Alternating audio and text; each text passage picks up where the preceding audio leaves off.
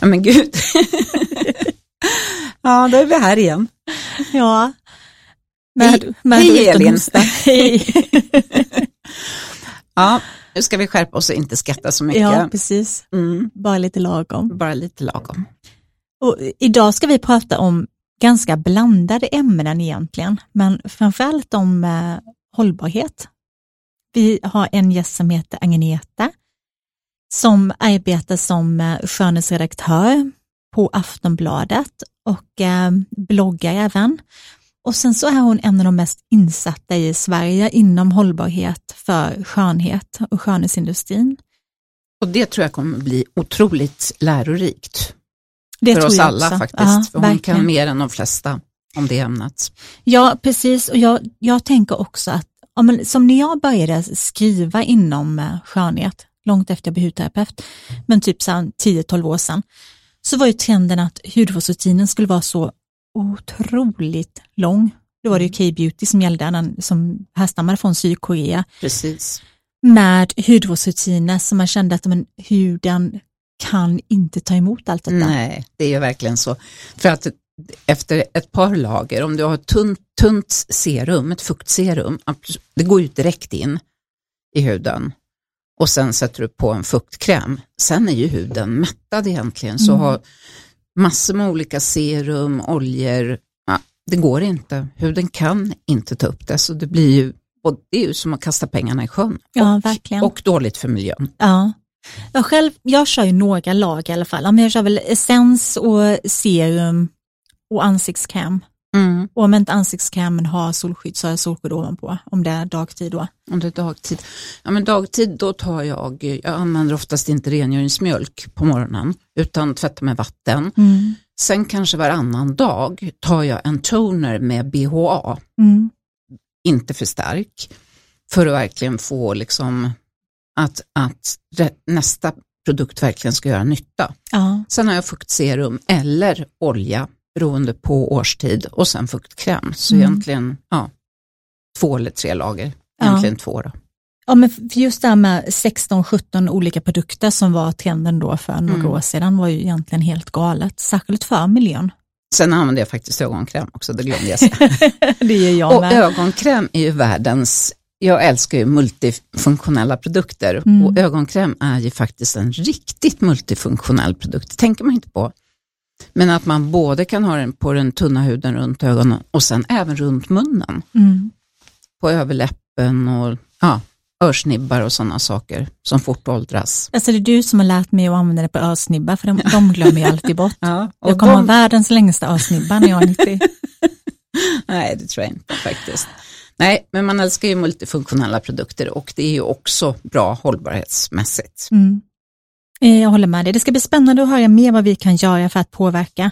Vi kommer också få lyssna lite, tror jag, på Agnetas alla erfarenheter av eh, att intervjua väldigt, väldigt framstående kända personer runt mm. om i världen. Hon är en fantastisk journalist. Men innan hon kom in här till studion så är det dags för Beautysvepet. Nu är vi nog många efter oktober månad som eh, tänker på bröstcancer och att vi ska samla in pengar till Cancerfonden och eh, forskning för att det faktiskt är forskning som gör att vi kan rädda liv både nu och i framtiden. Men det finns också en annan viktig aspekt som kanske är ännu viktigare och det är att du undersöker dina egna bröst. Tumörer försvinner inte för att du undviker att känna och de försvinner inte för att du inte väljer att eh, boka en tid för mammografi eller eh, gå på dina vanliga kontinuerliga undersökningar. Jag tycker att du ska känna och klämma minst en gång i månaden. Kanske i duschen, då kan det vara enkelt och, eh, att komma ihåg det. Eh, cirkla runt hela brösten, även in mot, eh, mot bröstbenet och ut mot armhålan för att känna igenom överallt. Och är det någonting minsta lilla som känns konstigt eller som ser konstigt ut så tycker jag att du ska ringa in direkt istället för att eh, vänta ut det.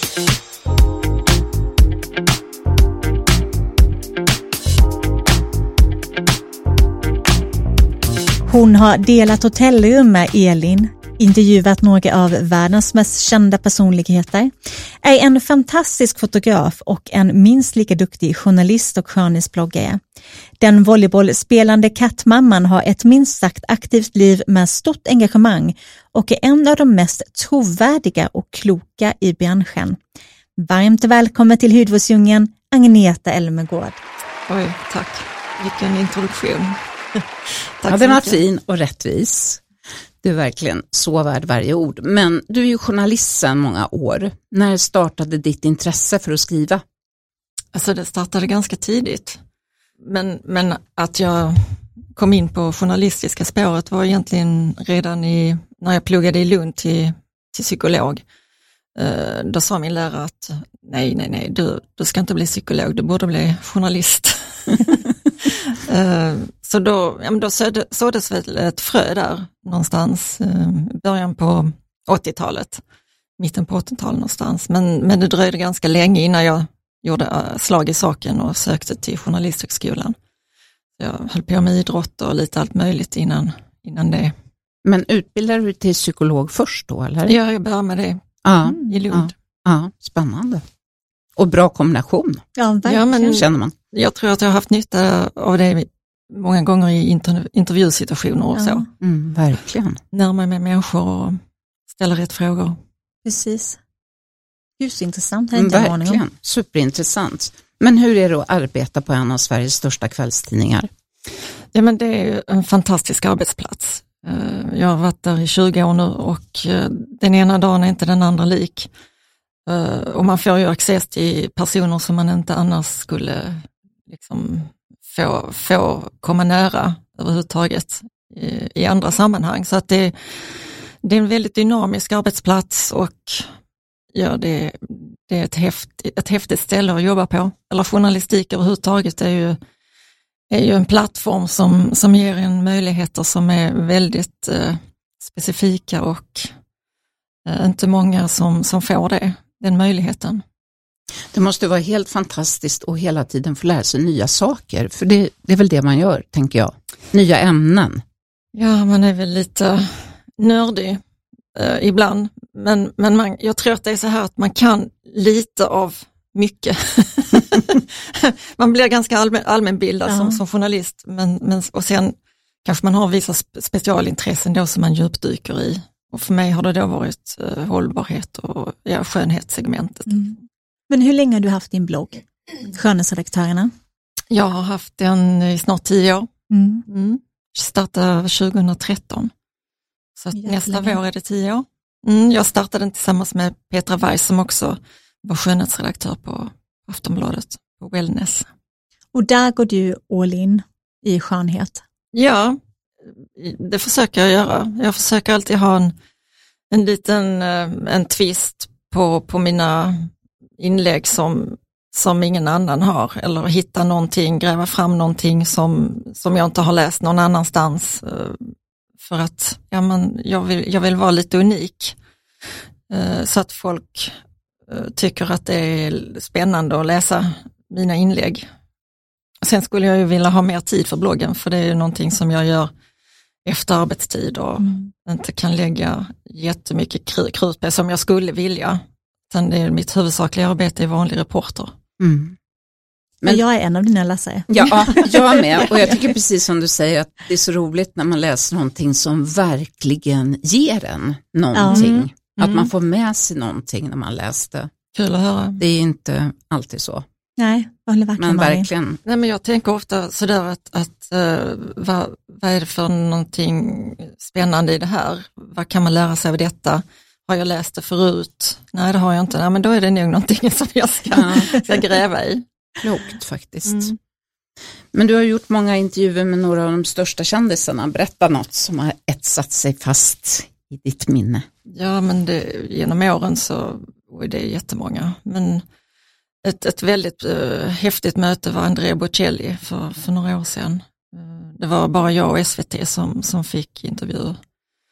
Uh, nyligen så var jag enda svenska journalist som fick Julian Lennon till exempel. Det är John Lennons, det är John Lennons son. Mm. var här innan sommaren. Han, jag skriver ju mycket om, om miljön och klimatet och han är klimataktivist så att jag antar att det var därför som, som jag fick access. Mm. Hur var han som person? Ja, men, eh, han var väldigt öppen. Jag trodde att skulle vara, han skulle vara mer sluten än han Mm. var. Så. Det var första gången som han hade sjungit in eh, Imagine, sin pappas låt då. Eh, Så det, ja, men det var ett väldigt spännande möte tyckte jag. Mila Jovovich var en av de sämsta intervjuerna jag har gjort tror jag. Varför då? Nej, men jag, jag träffade henne i Cannes och jag hade en kvart med henne. Skulle, intervjun skulle börja 11 och jag fick access eh, 16 och då var hon på jättedåligt humör. Oj. Ja, ja, men, det, ja, men jag måste säga det också att det är väldigt sällan som de här stora stjärnorna är liksom aviga eller på dåligt humör och ibland så får man ju en hel lista vad man inte ska prata om och det här får du inte ta upp bla, bla, bla, det här ska vi inte göra. Men sen visar det sig ändå på, alltså till slut att de kommer in på grejer själv och, och sådär så att det, det brukar ändå lösa sig på något vis. Eh, De flesta är väldigt trevliga. Ja. Men har du blivit starstruck någon gång? Eh, Jag var nog det lite inför Andrea Bocelli. Mm. Jag hade läst på som attan. Nej men jag, jag är alltid, jag, trots att jag har hållit på med journalistik så länge och intervjuat så många så är, det, är jag fortfarande väldigt nervös Mm. inför ett, ett möte.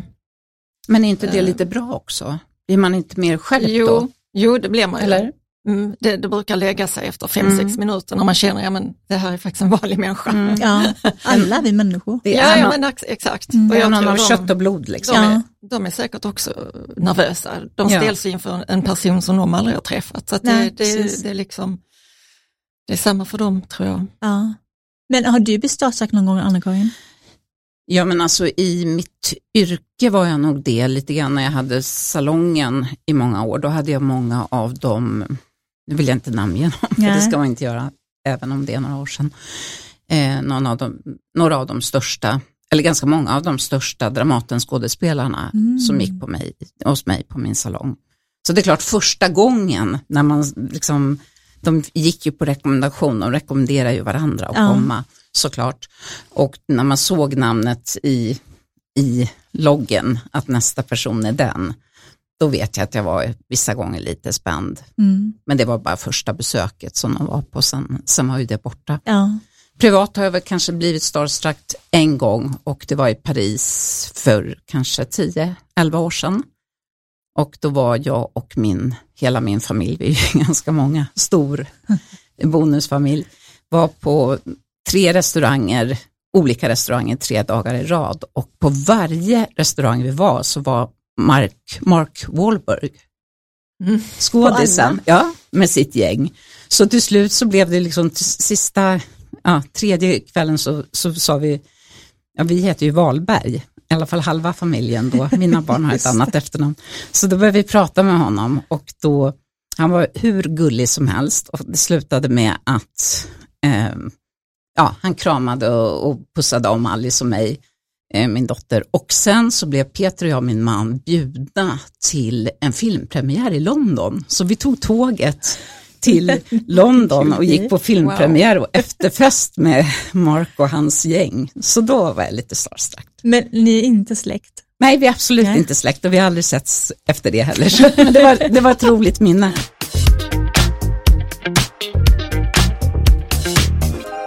Men Agneta, näst, ja, men många gånger du har träffat dig, särskilt under typ om vi har suttit på någon middag och så här, så är det ofta du fängslar mig med, med dina reshistorier, när du har åkt iväg över hela världen och gjort intervjuer och sådär. Vilken är den mest inspirerande skönhetsrelaterade resa som du har gjort? Alltså, jag måste nog nämna Fukushima. Just det är ju det. inte egentligen skönhetsrelaterat, men det, det, det, blir, det, det blev det på, på något vis. Eh, Men jag var där precis innan pandemin eh, och det var sju, åtta år efter eh, tsunamin Mm. och kärnkraftsolyckan där. Och det enda de kan odla där nu efter kärnkraftsolyckan är raps. Så alla, som, alla bönderna där som, som odlade ris, de har fått sadla om. De få som har återvänt, det är ju fortfarande en, en röd zon, stora delar av Fukushima. Och där träffade jag en, en, eh, en eh, pappa som hade blivit av med båda sina barn, båda sina föräldrar under eh, tsunamin. Och han, eh, de hittade aldrig barnen och eh, det, eh, det var en väldigt fängslande berättelse, men han hade bestämt sig för att återvända tillsammans med sin fru, eh, byggt upp gården igen och eh, bestämt sig för att odla raps. Eh, raps tar inte upp cesium ur, ur marken då. Ja, okay. Mm. Eh, och den här rapsoljan eh, köps upp av ett väldigt stort eh, skönhetsbolag. Jag vet inte om man ska nämna det. Jo, kan, Det kan du. du göra. Nej, men, men Lush eh, Mm. har bestämt sig för att eh, hjälpa den här communityn. Det, efter olyckan så blev hela regionen förknippad med parias. Allting som Ja. säljs liksom i, Mm. i affärer och sådär i Tokyo och runt om är märkta med Fukushima och det är ju liksom en stämpel också att folk inte vågar köpa. Men då arrangerade han varje år en, en labyrint i, i sin odling, rapsodling, så att barnen fick springa runt i den här labyrinten. Och det, det, var, det, är, en, det är en fin resa ett fin, fin upplevelse Mm. som eh, den finns att läsa på Aftonbladet. Det kan jag verkligen tänka mig att det var en fin Så- upplevelse. Mm. Just när någonting så tragiskt med att de i alla fall kan fortsätta att använda och bruka marken på ett sätt i alla fall. Ja. Ja. Det slut, slutar liksom sina- i, i hopp Ja. ändå trots i all, all bedrövelse. Mm, precis. Så fint. Hoppas fler skönhetsföretag köper in rapsolja därifrån Mm. också. Verkligen. Det finns ju liknande historier. Jag har varit eh, i, i Marocko och besökt eh, kvinnokollektiven där. Ja. eh, Som, som får, de får ju en egen ekonomi och, och får ett, en, en bättre ställning i, i samhället när de kan sälja sin olja och de kan utbilda sina barn och de kan gå i skola. Så att det finns många mm, alltså vinster med, Mm. att, med den här typen av, jag gillar den här typen av, göra sådana reportage. Ja, det förstår jag. Spännande. Och det är det arganolja, eller hur? Arganolja. Mm. Förlåt. Ja, men underbart. Mm. Men hur skulle du eh, beskriva ditt engagemang för hållbarhet? Du har ju liksom till och med vunnit priser och du anses vara en av de mest insatta i, i branschen. Ja, Men hur skulle du beskriva ditt engagemang? alltså det egentligen, nej men det frågar man någon annan, egentligen ska jag inte fråga mig. men, men jag hör ofta att du var ju den första. Ja. Liksom. Alltså, du pratade om det här redan för tio år sedan och det är faktiskt sant. Mm. Eh, jag var nog en av pionjärerna som, som, som la lite krut på, på hållbarhetsfrågor och alltså när jag var på pressmöten och så där, jag ställde alltid lite kluriga, jobbiga frågor till producenterna. Så att det var jag och arga tanten och några till, vi var väl tre, fyra stycken som, som inte nöjde oss med det här lullet. Ja. Eh, Så att eh, ja, det, det är ganska starkt, mitt, mitt, eh, mitt kall. Men, men det är inte så att jag på något vis, jag vill inte försöka pådyvla någon annan, alltså, utan det är mer det är en, en genuint eget intresse från början. Alltså, och sen vill jag bara knuffa liksom lite i rätt riktning och, och, och berätta, ja men det kanske är så här. eh, har ni tänkt på detta och så vidare, att man kommer in från, med, med lite nya vinklar, Mm. både hos pro- producenter och konsumenter, att man, hur man ska tänka. Och det är nog helt rätt väg att gå också. Och inte pådyvla utan bara informera om Ja. vad du kan. Ja. Men kan du förklara för oss skillnaden, eller för lyssnarna, eh, skillnaden mellan hållbarhet och ekologiskt? För det blandas ihop lite ibland. ja, men det är egentligen stor skillnad. Det har ju egentligen inte med, med varandra att göra. Alltså, på sätt och vis så, så tangerar kanske ekologisk odling en, en mer hållbar ställning liksom till, till råvaror och till, till slutproduktion. Men, men hållbarhet är ju någonting som, som, som har mer att göra med, det står egentligen på fyra ben, hållbarhet. Eh, Och, och det, det har, har både med om, omvärlden att göra, med, med, med råvarorna, hur de tas fram, hur, hur det har inte så, så mycket egentligen kanske med, med just att man odlar, man kan ju ha vilda växter till exempel i, i, i, som ingrediens och då är inte det ekologiskt. Men det kan ändå vara bidra till att, att urbefolkning i Amazonas får det bättre. Mm. Så att jag menar det, det är egentligen två, två skilda grejer. Mm. Så att bara för att man handlar ekologiskt så behöver det inte innebära att man är hållbar i sitt sätt som- att konsumera. Tycker du förklarar det jättebra. Ja, jag tycker också. Var det det? Ja. Ja, det var tydligt och bra. Att Ekologiskt behöver inte alltid vara det mest hållbara eller liksom Nej, det nej, bästa. Precis. Nej, och det är jag- likadant med ve- ve- vegan. ja. Det Mm. behöver inte alls liksom vara producerat på ett bra sätt, varken för djur eller människa. Nej. Ja. Och det- jag tror att alla de här begreppen ibland blir svåra för konsumenten Mm. att skilja åt Mm. faktiskt. De klumpas ihop lite. Ja, lite Ja. faktiskt. Och sen är det många som tror att hållbarhet bara handlar om förpackningar och transporter. och sådär. ja. Eh, Men det kom ju, 1987 så gav FN i uppdrag till Harlem Gru Bruntan, eh, Gro Bruntan förlåt, eh, eh, i uppdrag att eh, ta fram en eh, definition av, av hållbarhet. Och i, i, i korta ordalag så, så lyder den att man, det som vi producerar och levnadssättet vi har idag ska inte äventyra framtida generationer att inte kunna uppleva det som vi gör idag. Mm. Mm. Och tänker man så, man måste tänka långsiktigt, att Mm. sättet vi, vi eh, beter oss på, eller vad man ska säga, eh, idag ska inte äventyra våra barns framtid. Och då, då, då blir det ganska enkelt eh, att förstå konceptet med, med hållbarhet. Sen är, det, sen är det ju, det, det lutar på fyra ben och, och det handlar om klimatpåverkan, naturresurser, det handlar om mångfald och hur, hur man har det på arbetsplatsen, hur man får komma till tals, eh, laboring, barnarbete Mm. och det anti-corruption, Mm. eh, antikorruption, nepotism och så vidare. Så det, hållbarhet eh, handlar egentligen om, om fyra ben. Mm. Ett etiskt tänk Ja. egentligen. Ja, Precis. precis. Ja. Och sen på, på senare tid så har det också inkluderat djur, djurhållning och sådär. Eh, hur man, ja, hur man har, vilket ställningstagande man har till djur. Eh, har blivit väldigt tydliga de, de senaste tre, fyra åren skulle jag säga. Ja. Intressant och bra. ja, äntligen. Äntligen.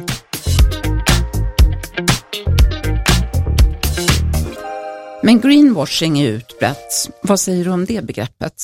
Och vad är det? Ja, nej men det är ju en, en påföljd över att det har blivit ganska trendigt att producera grönt eller använda sig av grön kemi och att, att, att produktionen går ifrån fossila källor och så vidare. Då har det blivit ett, ett sätt för vissa att rida på den här vågen och, och, och liksom, hej vi, vi kan också, vi gör det här och så är det, berättar de det här är lullul och sen när man tittar ordentligt på vinkellistan eller någonting och så, så inser man att ja, men vänta lite nu, det, här, det här stämmer, det har ingenting med, med, med det som står på framsidan av flaskan Mm. att göra. Eller liksom likadant clean beauty, det finns en massa, de svänger sig med en, med en massa olika eh, ord, fina ord för Mm. att marknadsföra sig själv och som kan vara ganska långt från, från sanningen. Ja. Så man rider liksom på den gröna vågen kan man säga. Man drar, man drar nytta Ja. av eh, andra företags eh, kamp. kamp Ja. och sen Mm. ska alla Mm. åka med Precis. lite på... Mm. Men det här med clean beauty har ju verkligen blivit trenduttryck som jag personligen har väldigt svårt för. Mm. Eh, hur tänker du kring det? Nej men det är ju, det är ju fött i USA, tror Ja. jag. Med, med hela GOP-rörelsen, Gwyneth Paltrow och det var väl där allting startade tror jag. Mm. Ehm, det har inte slagit på alls samma sätt i Europa. Ehm, kanske någonstans i södra Europa möjligtvis, men, men clean beauty är ju inget, eh, det finns inget fick, finns ingen definition utan det är var, varje aktörs eget, ur eget huvud som de tycker är clean beauty. Så det finns ingen, det är liksom ingen certifiering eller någonting så att det är egentligen inte värt så mycket. Clean beauty för, för det kan vara något helt annat för mig. Ja. Så att det, ja, jag vet, det, det är mer ett modord som, som man slänger sig med. Mhm. Ja, men det är så precis jag också tänker. Jag känner ofta att, att konsumenter kan bli lurade mm. av clean beauty. Ja, att verkligen. man liksom Mm. blir intutad att andra produkter skulle vara dåliga. Ja men istället. precis. Och det är ju så att det Mm. finns ju ingen dirty beauty, Nej. i alla fall inte i EU, Nej. med det, det regelverk som vi har här. Exakt. Så det är precis som du säger Agneta, det föddes ju, clean beauty föddes i USA. mm. Och det kanske inte är riktigt samma regelverk där heller, så det Nej. kanske var därav det kom från början. Jag vet faktiskt inte. Men, men... Sen är de i USA, de är väldigt fascinerade av, av just Skandinavien och de tycker att vi är clean beauty. Mm. Alltså per definition nästan, vi, vi, har, vi har rent vatten, vi har men, fjäll och berg och de, det, det är mycket liksom prat och, skriverier om, just eh, skandinaviska märken och, och sådär har jag upp, upptäckt. Men den trenden är mycket trevlig. Ja, Ja, den är trevlig. den, är fantastiskt trevlig. Precis, Scandi Beauty istället för... Ja, ja men exakt. ja. Det gillar vi ju. Clean. Ja Mm. men precis, att det står för lite enkla förpackningar och Mm. lite multifunktionella Ja, produkter ja. och kanske inte så mycket kartonage och Nej. sånt. Minimalism. Ja, så Mm. det är ju Mm. det är väl någonting vi gillar i Skandinavien. Och forskning bakom. Ja, men precis. Ja, det är kanske lite bättre, jag vet inte. Men, men tycker du att det behövs olika, alla de här olika certifieringarna som finns för ekologisk hudvård? Det finns ju en mängd, en stor uppsjö Mm. av olika certifieringar som kostar ett otroligt mycket pengar för Mm. företagen som ska försöka få de här certifieringarna. Vad säger du om det? Nej men det är ju egentligen förkastligt ur, ur ett hållbarhetsperspektiv och, och ur ett ekologiskt perspektiv. För att det finns ju fem, sex, sju, Mm. åtta olika certifieringar och den ena är, är strängare än den andra och de Mm. kan inte komma överens. Och den ena kostar mer än den andra så att det, det är också ett, ett eh, otroligt förvillande egentligen för, för konsumenterna. Eh, Så att det är ju inte heller bra, det urholkar också konceptet på något vis. Eh, Så det, det är ju synd. Och Ja. sen, sen kan det ju vara små indiemärken och, och små aktörer som inte har råd med certifiering som kan ha jättefina produkter. Och då, då kan de kanske tolkas av, av allmänheten att de är sämre för att de Mm. inte har råd med en certifiering. Så det är egentligen, det är egentligen väldigt synd. Så det bästa skulle ju vara, i, i de bästa världarna så skulle det ju vara att man enades om en, en enda specifik certifiering. Att det, här, det här är det som gäller. Ja, en EU-certifiering. Typ, ja, eller, ja, fast den ska vara global ju. Det Ja. ska ju gälla alla märken i världen i så Ja. fall. Och det, där är vi ju långt ifrån. Ja, det är vi nog, tror jag. Men angående ekologisk hudvård så är ju den vanligaste ingrediensen i egentligen alla förpackningar, om man bortser från torra förpackningar, Mm. är ju eh, vatten. Mm. Både i hudvård och i hårvård. Mm. Och det är inte ekologiskt. Nej, och det är det, vatten kan ju inte vara ekologiskt. Nej. Så Det- då tänker jag, alltså, vilket gör att de här ekologiska ämnena har ju inte så hög procenthalt, men ändå får de kallas ekologiska. Ibland Mm. tror jag att det blir väldigt förvillande för Mm. kunden. Men det enda, alltså ekologisk produktion per definition är ju när någonting är odlat utan eh, gifter och eh, konstgjorda gödningsmedel. Det är, det är liksom definition av ekologisk odling. Eh, och sen har man, har man ju tänjt på detta och, och, och, och vissa certifieringar kan du ha 30 procent, andra måste du ha 60-70 procent ekologiskt. Så då, då blir det liksom, och så har du då vatten som sagt, det, eftersom man inte odlar vatten Nej. så kan man inte säga att det är ekologiskt. Nej, det går ju inte. Och inte vilda bär, du kan ju inte ha vilda bär för det kan du inte heller. Nej, och inte mineraler, Nej. inte Nej. någonting sånt. Nej, så kan att- ju inte vara ekologiskt. Så det är ju egentligen en ganska snäv eh, definition. Ja, ju mer man tänker på det, desto Mm. konstigare blir det på något sätt. Ja, för om man då till exempel har en produkt med mycket vilda växter i, Mm. Eller ämnen från växter och sen så har man vatten och sen kanske man har någon, eh, ja, men någonting annat, Mm. så går det inte att få en ekologisk stämpling på Nej. den produkten. Det går inte att få en certifiering då. Nej, ska du vara riktigt hardcore så ska du använda aloe vera vatten eller björksaft eller Mm. någonting eh, och utesluta vatten. Eh, Det är många producenter nu som, som inte har vatten i sina produkter. Mm. Det ser man mer och mer, att Ja. det kommer sådana här eh, feta, alltså de använder bara olja, Ja. har inget vatten. Eh, så Jag tror att det kommer, om man ska kolla in i spåkulan, så tror jag att det är ett spår som kommer öka eftersom vatten kommer att vara en bristvara i framtiden på planeten. Precis. Men ja, det är långt kvar. Ja. Men jag menar ändå, det finns, man pratar om inom segmenten så pratar man om olika eh, gränser, planetära gränser. Eh, utarbetat, det är, det, är en teori utarbetad av Stockholm Resilience Center. Eh, och det, det innebär att man har, vi har en, jorden är ett slutet system, vi har så här mycket vatten på, sötvatten i, i, i världen 13 procent eller vad det är. Och vi har så här mycket mark som vi kan odla. Så här mycket har vi sprutat ut i atmosfären koldioxid och så vidare. Så de planetära gränserna måste man hela tiden förhålla sig till och det, mm. det kommer att bli väldigt tydligt framöver, eh, de här planetära begränsningarna. Och det kommer producenterna för att eh, förhålla sig till.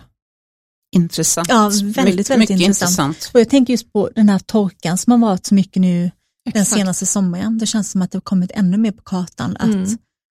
Även fast vatten, en större vattenbrist kanske ligger längre fram i framtiden, men mm. till viss del är den redan här. Ja, i vissa länder är den det. Och ja. då, då känns det ju väldigt förkastligt att transportera runt uh, flytande tvål, vatten, 90 är vatten i vissa mm. produkter, mm. serum och så vidare. Så där tror jag att där måste man inhämta lite mer eh, perspektiv.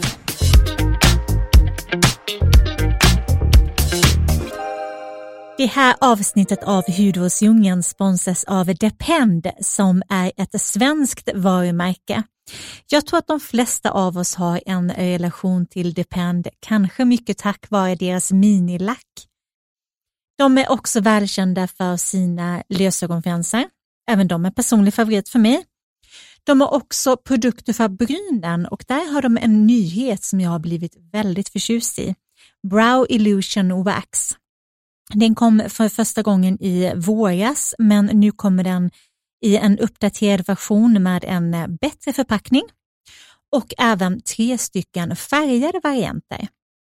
Det ett vax gör, ett brynvax, är att hjälpa till att forma brynen, få stråna att sitta kvar på plats så att du behåller den fina formen hela dagen och även de här nya färgade vaxen kan ju hjälpa till att ge en lätt ton till brynen också som ger ett väldigt naturligt och fint resultat.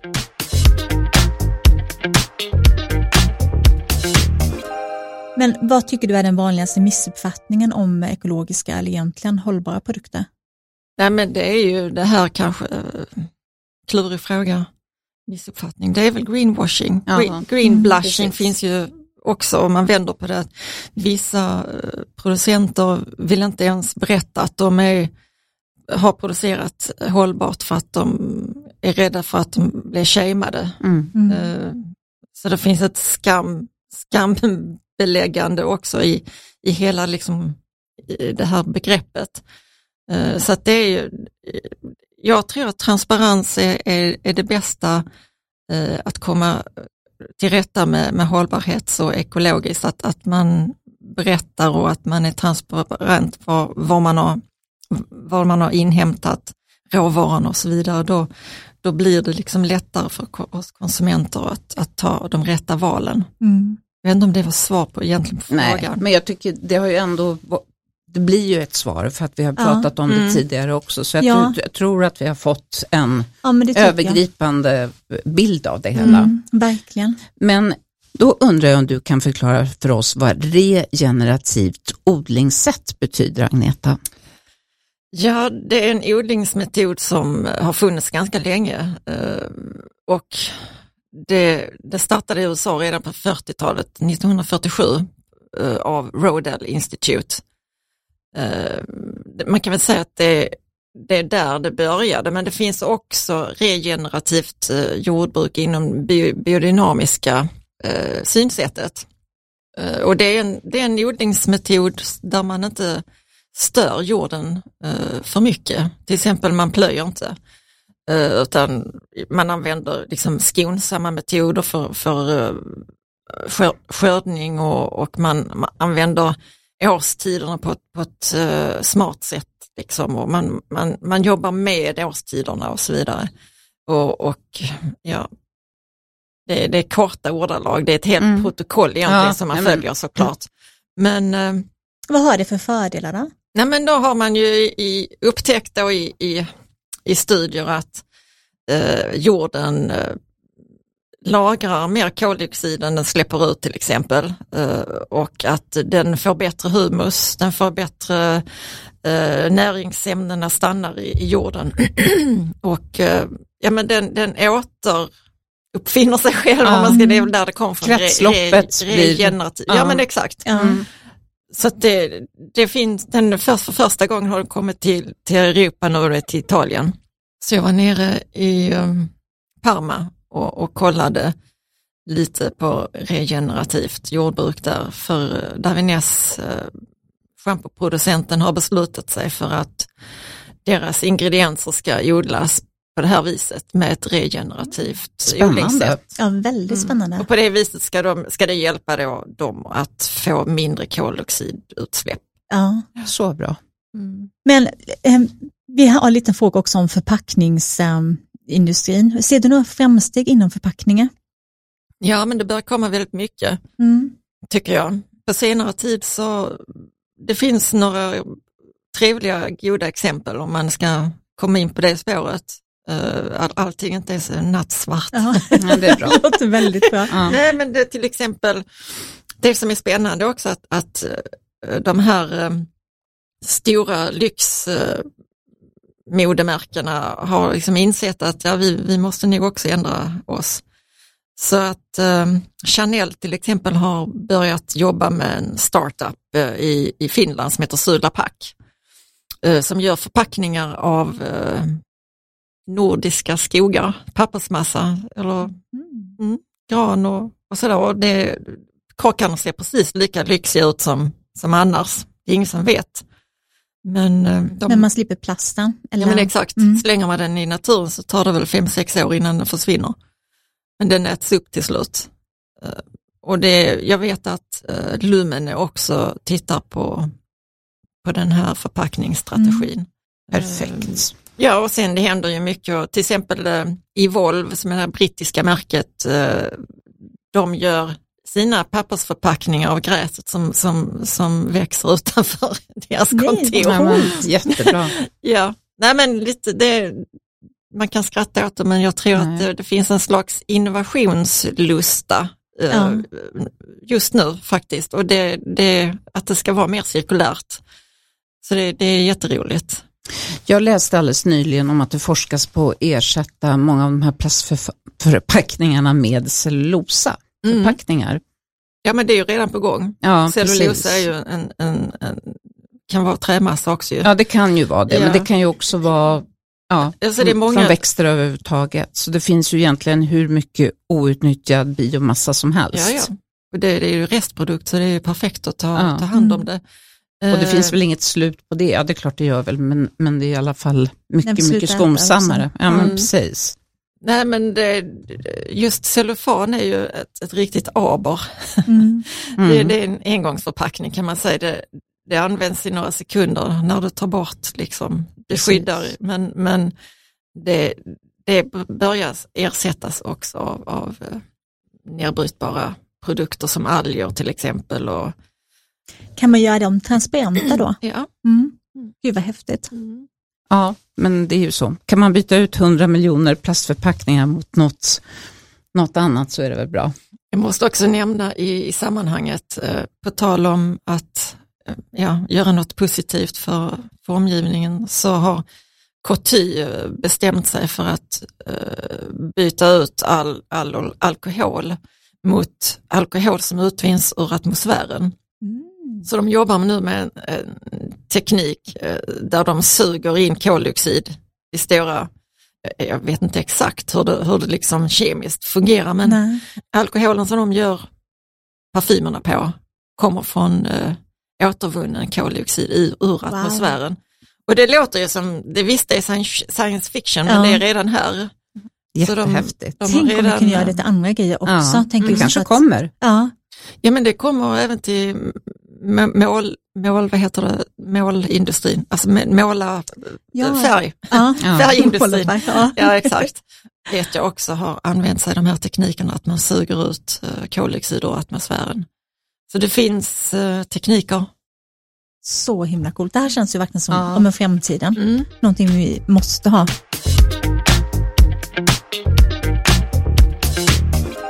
Men är det några andra så härliga innovationer du har hört om?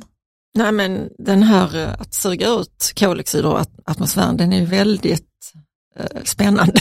Ja, och innovativ. Man ser ju framför sig hur, hur, hur, någon står med en stor jättedammsugare. Ja, ja, precis. Nej men det, det är väl det, plus att det, att det händer väldigt mycket på men biomassa som ni nämnde och, ja. och att, att det på någon, någonstans är det viktigt även för skönhetsindustrin och liksom vända sig bort från den fossila industrin, precis som, som, som modeindustrin har gjort. I, de har ju liksom lite före oss som man ja, säger.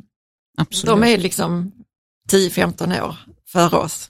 Kanske inte så mycket men de har ju liksom börjat med veganläder och ananasläder och liksom, de är väldigt innovativa. Ja.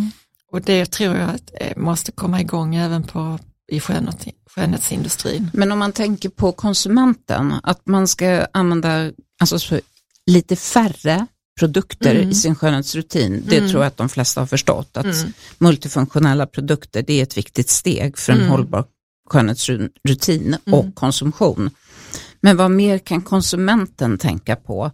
Jag menar nu inte hudvårdsnörden utan kanske den vanliga lite mer Nej, konsumenten jag, som jag, har några fåtal produkter så att säga. Jag förstår vad du menar. Jag tror att man, att man ska bli lite ingredienssmart. Att man ska välja produkter med kanske inte alltför exotiska eh, ingredienser. Istället för acai-bär kanske du ska välja havtorn mm. till exempel. Att man tänker lite på hur det har transporterats runt jordklotet det kanske är bättre att välja en produkt med rapsolja än cheasmör från, från Afrika. Eller, alltså att man blir liksom lite ingredienssmart skulle jag säga. Är det något särskilt märke eller några särskilda märken du rekommenderar som kan göra det? Alltså som, eh, som använder ingredienser som innovationstecken är lite mer närodlade? Ja, nej, men det finns ju My Halftorn till exempel, eh, nere i, är det Halland de är? Jag jag kommer inte riktigt ihåg, mm. när, när jag ska låta det vara osagt, men, men eh, Föllinge, alltså det finns ju aktörer i Sverige som är väldigt noggranna med, med ingredienser, mm. var de kommer ifrån och att det ska vara närodlat. Det är precis som man tänker på vinproduktion, att det är kanske inte så, så smart att välja viner från, från Sydafrika som ska, så fort allting transporteras över världshaven så blir det komplicerat mm. för miljön. Så att man, att man tänker närproducerat, enkelt. Det låter klokt. Mm. Jag tycker också att, att du har en fantastisk koll på så små coola indiemärken. Du kan mm. ofta nämna för mig att ah, men har du sett det här eller känt på det här och jag kan många gånger inte aldrig ens ha hört talas om själva märket. Eh, vilka märken skulle du rekommendera som är lite udda och roliga just nu? Oj, jag hade ju behövt haft lite, några minuter på mig att tänka efter. jag vet om nej, men det finns ju, ja. nej, nej, men det finns ju, Sverige är ju bra på eh, indiemärken. Till exempel ja, som Mantle som har mm. fått ett, ett, stort genomslag. Uh, Nöttenoj, om det nu uttalas så här, en, en svensk uh, producent, om C, också uh, svensk producent, mm. uh, oljor mycket inriktat på oljor, fina oljor. Jag kommer ihåg att du nämnt något parfymvaruhus från Norge också någon gång här för mig. Ja, det hade jag med, kommer jag ihåg när vi var i, i Kiruna. Ja, just det. Kommer inte ihåg namnet. Nej. Vi får Tyvärr, googla. Vi får, mm. vi får googla. Vi får kolla på din mm. blogg, för jag tror ja. att du har skrivit om Ja, men jag har skrivit mm. om det. Kommer inte ihåg det nu när jag sitter här och pressar mig själv. Nej, men så är det. men om vi bara hoppar över till något helt annat. Ja. Vilka är dina bästa skönhetstips? Jag är ganska minimalistisk i min, i min rutin, men jag lägger väldigt mycket krut på, på hudens kondition och ja, men rengöring för mig är A och O. Jag, eh, jag rengör och pilar ganska mycket. Det är liksom grunden i min hudvård. Jag sminkar mig inte så mycket. Men, men jag tycker att, att det syns liksom första, om man inte sköter grundrutinerna så syns det på huden, den blir grövre och det är liksom min, mitt sätt att bevara min, min lukt, det är att, att ha en bra hudvårdsrutin och där är rengöring liksom min första, det jag lägger mest krut på. Det är ju underbart att höra mm. som hudterapeut. Verkligen. Det är precis det man vill. Det är ja. svaret man vill ha. Och sen vill jag, man vill inte pila för mycket. Man får, som jag använder eh, helst enzympeelingar. Ja. ja. Inte för mycket hålla på. Nej. Och, sen och inte för jag, ofta. Nej, precis. Två gånger i veckan brukar jag göra uh, sån här kop koppning, att man ja. suger fast, alltså man får igång cirkulationen. Mm. Uh, och sen någon, någon, gång så går jag iväg och får sy syrabehandling uh, ibland. Mm. För att då, kan man, då är det lättare att hålla rent sen efter. Sen har du gjort äh, microbleeding på äh, längs med ögonfransarna som en eyeliner också. Mm, Hur var det? Ja men det gjorde ju ont. det gjorde ont men det var snyggt. Mm. Det ser jättefint ut. Det blev snyggt, ja men då känner man sig lite makead och klar ja, redan precis. på morgonen.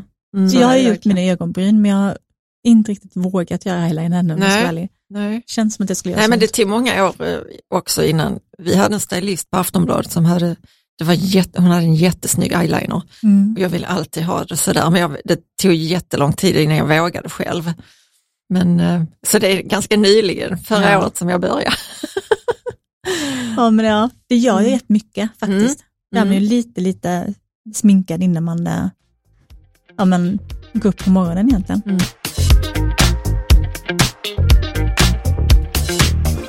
Du testar ju väldigt mycket behandling också som mm. skönhetsjournalist. Mm. Vilka har varit dina bästa? Ja, men när, när nålning kom för några år sedan så var det ju lite revolutionerande för hud, huden faktiskt. Eh, sen har det ju förfinats. Jag, jag kommer ihåg när, när man rullade. Liksom. Mm. Så började det. Ja men exakt mm. och det är inte så många som gör det längre. Nej. Uh, nu, nu kommer piggarna utskjutande från maskinen. Precis. Uh, så att det, det är ju en, har man små ärr och sådär och ojämn hudstruktur så är det en, en väldigt bra behandling ja. tycker jag. Precis, kickar igång lite kollagenproduktion ja, också. Men exakt. Mm. Och det är ändå en hyfsat snäll metod uh, att hålla på med. Mm. Ja. Förändrar inte för mycket. Mm. Är det din favorit? När det gäller salongsbehandling? Ja, ja det är det nog. Det, och, så, och vissa syror, jag är väldigt förtjust i mandelsyra. Mm. Men den är också ja, bra. Är ja. ja. Men den är också lite snällare. Ja, det är den va? Ja. ja. Den. Så den pa passar även med mer känslig hud. Mm. Och, ja, jag passar fler mm. personer. Ja, jag kan tänka mig det. Mm. Uh, och sen uh, är niacinamid en av mina för bästa vänner. Mm. ja. Jag är inte en retinoltjej har jag upptäckt, utan jag är nog niacinamid och C-vitamin. Mm. Ja. ja. Mm. Men gör du behandlingar med dem också, med de äh, ingredienserna? Eller är det någon annan behandling som Nej, du tycker det, det är hem, hemmavård om mm. man säger. Mm. Sen har jag testat profiler, vilket jag tyckte var väldigt bra. Mm. Det har som, vi gjort båda två också. Ja, som injiceras på fem ja. punkter. Mm. Älskar. Det pratar vi faktiskt. Du har också gjort i ansiktet, jag har gjort på halsen återfuktar inifrån ja. och bygger inte volym. Jag vill, jag vill inte förändra mitt Nej. utseende. Nej, Nej, precis, utan det är som en kräm inifrån, mm. kommer vi fram till när mm, vi precis. pratar om det. Exakt. Men en helt annan sak, det är ju att jag har sett att du har ett helt fantastiskt Instagramkonto med bara foton mm. som heter Agus Imageries.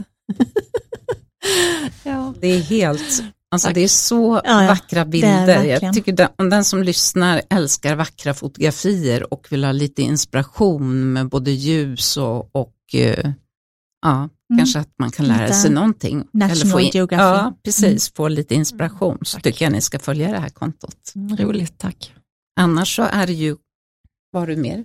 Skönhetsredaktörerna.se. Mm. Ja, just det vilket också är väldigt inspirerande. Mycket, mycket. Ja. Jag ska säga också att jag har eh, bloggen nu tillsammans med en tjej som heter Liv Lövendal. Så vi två som skriver på bloggen. Mm. Skönt. Mm, vi, har, vi har känt varandra länge och jag har velat ha henne länge till, till bloggen, men det har inte funkat med, med arbete, hennes arbete och så, men Nej. sen ett halvår tillbaka så skriver hon för mig. Åh, vad roligt. Mm. Men Det måste vara jätteskönt att Mm. kunna ha någon att växla lite med. Verkligen. Också få lite, att man kan Mm. bolla lite Ja, saker precis. kanske. Verkligen. Underbart. Tack snälla Agneta Mm. Ja, för att du ville komma hit och prata med Mm. oss. Och, ja, det är verkligen som en uppslagsbok. ja, och vi har lärt oss, eller jag kan bara prata för mig själv, jag har lärt mig så mycket. Ja, jag med. Ja. Nu vill jag Lära dig mer. suga ut alkohol Och, då, och, och, och verkligen, och vi förstår ju också, för du har ju en, en utbildning i det här också, har vi Mm. förstått. Mm. Så det är väl det som, som startade ditt intresse kanske just med hållbarhet. Att du Ja. pluggade på, Cambridge. ja. Mm. Det gjorde jag nu under pandemin i tre månader. Eh, och det var tack vare Schibsted som, som äger Aftonbladet som sökte 12 stycken sustainability changemakers inom företaget. Och eh, jag var en av de utvalda. Och det var ju ganska självklart att Ja. du skulle få göra det. ja, jag. verkligen, rätt person. var, för du har varit kunnig i väldigt Mm. många år, det upplever verkligen jag i alla fall. Ja. Så då startade hela den här eh, med det, det här liksom programmet med en utbildning på Cambridge i Mm. sustainability change. Nej, ska, ska vi se, sustainability eh, management Mm. heter själva utbildningen och det handlar om cirkulär ekonomi och olika hållbarhetsteorier. Är det någonting man kan gå som privatperson också? Ja, ja, absolut. Det är distans. Gud så spännande. Ja, Mm. bra tips. Ja, verkligen. Tack snälla Agneta. Mm.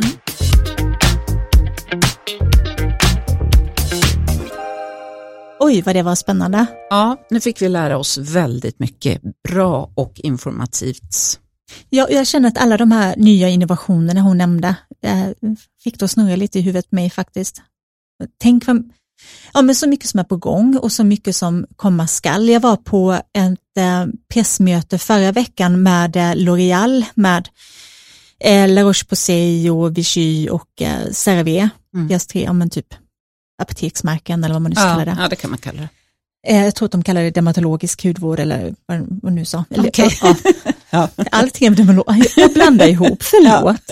Inte dermatologiskt, Nej. för det är ju all hudvård förhoppningsvis. Men eh, de pratade om flera olika trender inom hudvård, bland annat eh, hälsa som en jättestor aspekt.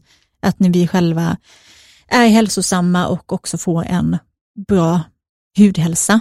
Men de pratade också som, eh, om hållbarhet som en, eh, ja, men en trend som är och som fortsätter Mm. vara. Och de har gjort jättemycket inom hållbarhetsfrågor fast de har inte gått ut med det. Vilket de har börjat göra nu. Bland annat så har de gjort om sju stycken av deras liksom, stora, stora fabriker så att de är helt cirkulära. Ja, det är bra. Det är så coolt. Mm. Och jag tror att många av de här stora jättarna måste skärpa sig, så som L'Oreal faktiskt har gjort, för att öppna upp för mindre aktörer också. Helt sant. Och också kunna ta kostnaderna som inte de Precis. små kan. Nej, precis. Och sen tycker jag det var väldigt bra att Agneta benade ut det här med clean beauty och dirty beauty och allt, alla de här, Allt i, i, i min värld, skräputtrycken Ja. som, som inte betyder någonting Nej. egentligen. Samma här. Det, det ska bli spännande att se vad som händer just med alla dessa innovationer, om det fångas upp av många fler aktörer och eh, hur det utvecklas. Ja, och Det förpackningsindustrin, Minst sagt. det är bara början. Mm. Det kommer bara bli bättre. Precis. Om du gillar vår eh, podd så får du jättegärna trycka på prenumerera eller följ-knappen och gärna betygsätta. Mm. Mm. Med högsta gärna betyg, betyg. fem tack. Precis.